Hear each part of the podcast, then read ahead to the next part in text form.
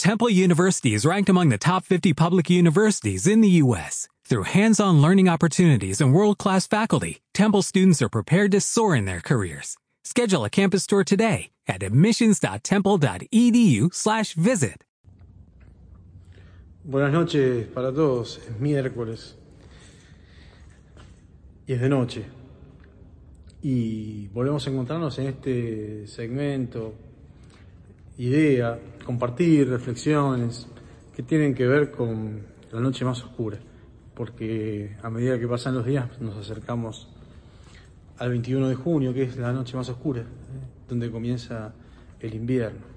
Y donde experimentamos que parece día ser que la noche se come al día. Y tres días después nos damos cuenta que no, que el sol vence. Y en este caminar, con estas reflexiones propias de la pandemia, que quizás eh, nos ponen de alguna manera más susceptibles o nos hacen pensar en cosas que antes no considerábamos o que por ahí nos pasaban por alto, cosas que no nos deteníamos a pensar. Por ejemplo, lo diario, lo que nos pasa todos los días, o qué afortunados éramos, ¿no? Al poder juntarnos a compartir y tomar mate, eh, qué afortunados éramos al poder abrazarnos, ir a la casa de alguien y comer, ¿eh? los que teníamos más suerte, un asado compartido, no solamente con la familia, sino también con amigos, eh, salir a tomar algo. Cómo todo eso pareciera ser cosa de una normalidad que no existe. Y todo esto nos va poniendo a nosotros en un clima que a muchos nos altera, o que quizás nos hace pensar, o que quizás nos desestabiliza, no solo emocionalmente, sino también en orden a la fe. Y quizás hoy sea un poco más religiosa la reflexión, pero me encontraba con esto, que te quiero compartir y que me hacía pensar sobre todas las cosas y también me hacía rezar honda y profundamente. Hoy leía por ahí en, en, Twitter, creo que era, un comentario que no lo juzgo desde ningún punto de vista, pero que sí me parece que a lo menos me hace pensar y rezar.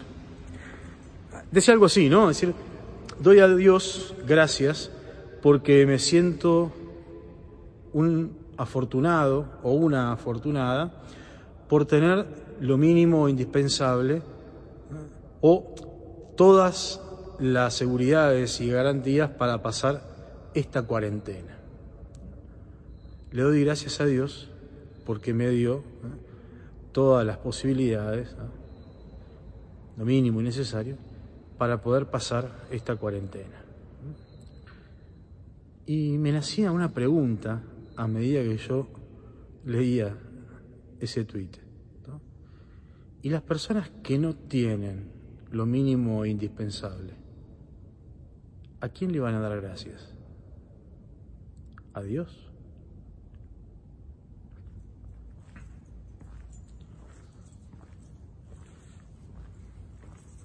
Tengo la sensación, quizá te pasa a vos o no, de que somos especialistas de responsabilizar absolutamente a Dios de muchísimas cosas, de las que creo que no tiene nada que ver.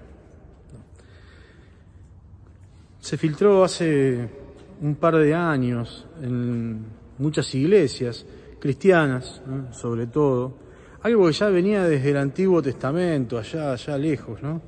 Eh, y que era condenado por Samuel. En, su libro se recoge, que es eh, la teología del éxito. Es como si yo te dijera algo más o menos así. Dios bendice a los buenos con el éxito. ¿Está? Le doy gracias a Dios porque me da lo suficiente para poder vivir esta cuarentena en paz. Más o menos lo mismo. Dios bendice a los buenos con el éxito. Qué tema, ¿no? En la iglesia se filtró, ¿eh? en la iglesia católica. Nosotros pensamos, pero ¿cómo me puede pasar esto si yo creo en Dios?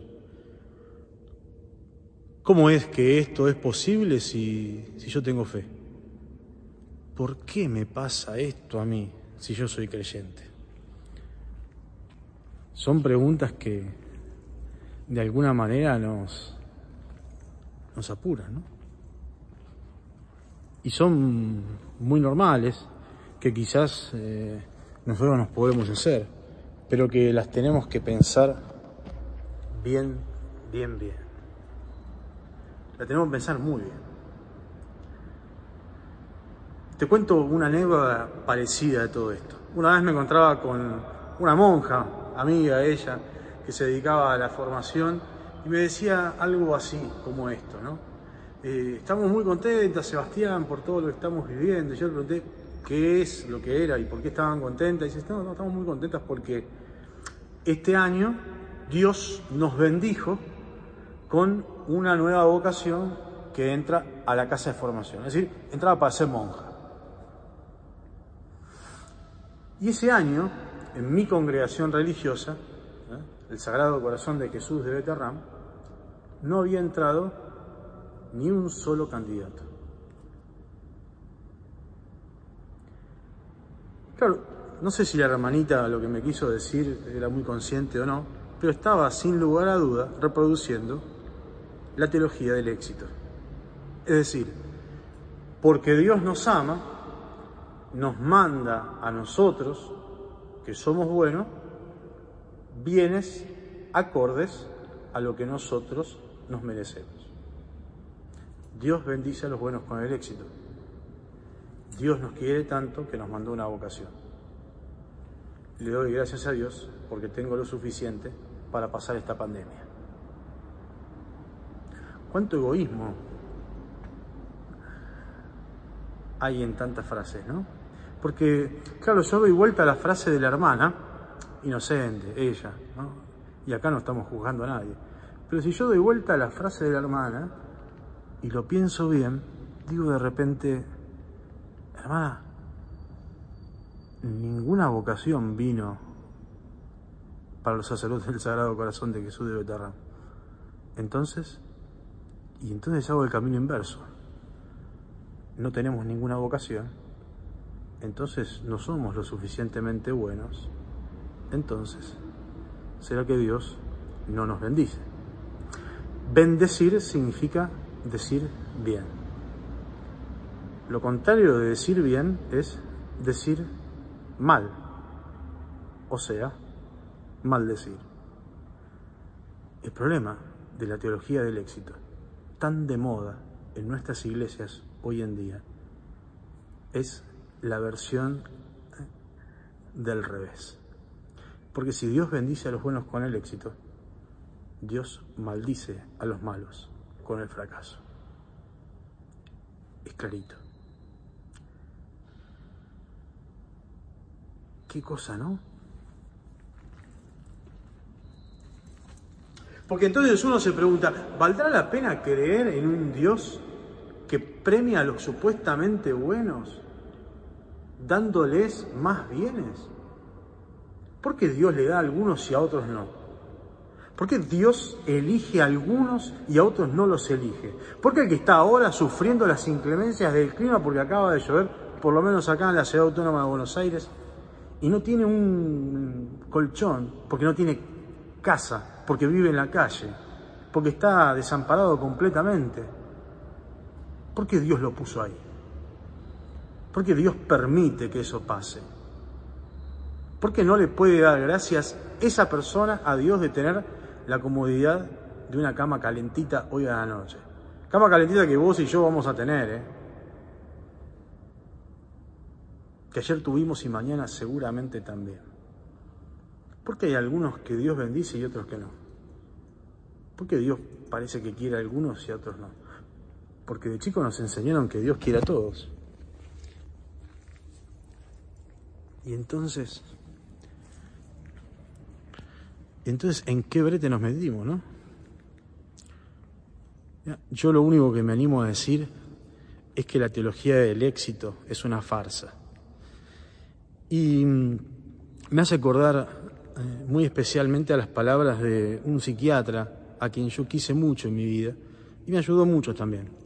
Y este médico psiquiatra, eh, una vez yo le contaba mis, mis penurias, le contaba lo difícil de la vida cristiana, lo difícil de ser pastor, lo difícil eh, de ser cristiano, lo difícil de ser párroco, y lo difícil de ser betarramita también. Y mm, él me decía algo que atesoré para mi vida y se volvió una constante espiritual y que mm, se vuelve fuente de luz en el, en el camino por lo menos de mi vida. Dijo García, ¿quién es su jefe? Entonces yo le expliqué, le digo, bueno, no, mire doctor, yo no soy como los curas del clero, yo si bien respondo al obispo, eh, tengo mi superior, eh, que eh, es fulano de tal, en ese momento. Dice, no, no, no, no, usted no me entiende. ¿Quién es su jefe? Mi doctor no lo estaría entendiendo. ¿Usted para qué trabaja? ¿Usted quién sigue? Cuando dijo sigue, yo automáticamente... A Jesús de Nazaret. Automáticamente este médico, en su sabiduría y en toda su sapiencia, me dice, disculpe una cosa, ese no fue el albañil de la Palestina del siglo I que por pensar que todos los hombres éramos iguales y teníamos la misma dignidad y que Dios nos llamaba a ser felices, por ser consecuente, ofreció su vida en favor de los demás y terminó muriendo de una cruz?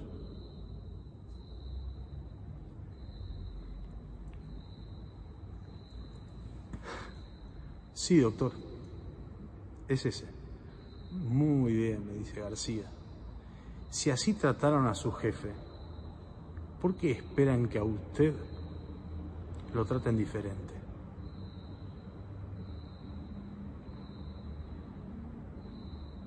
Qué grande el doctor Constantino.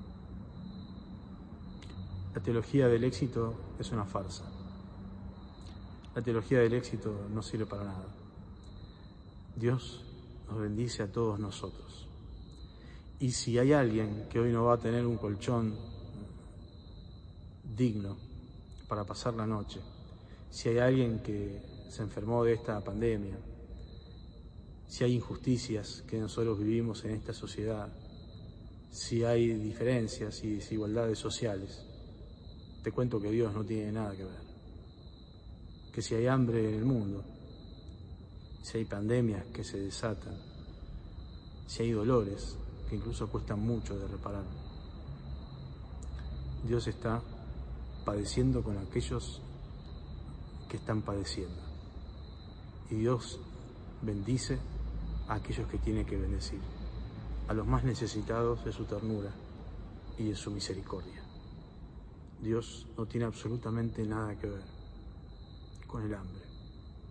Dios no tiene nada que ver con los que mueren en esta pandemia, sino que está al lado de ellos sufriendo.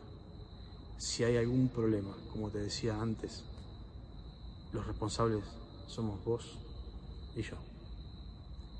Nos tenemos que hacer cargo algún día de todo esto. Basta de echarle la culpa a Dios por todo lo malo que nos pasa. Y basta de agradecerle a Dios por los supuestos éxitos de nuestra vida. Porque si uno mira la cruz de Jesús, humanamente hablando, en ella no ve ningún éxito humano.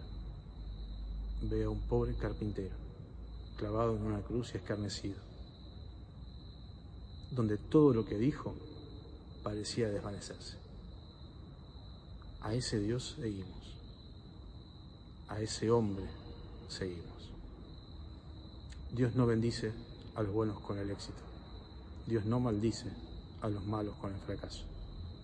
Dios nos ama, así como somos, y nos llama y nos da el poder para arreglar las cosas que nosotros en esta humanidad loca, por algún motivo, se nos dio por desencadenar y hacer que sean muy poquitos los que sufren, los que tienen mucho y muchos los que tienen poco.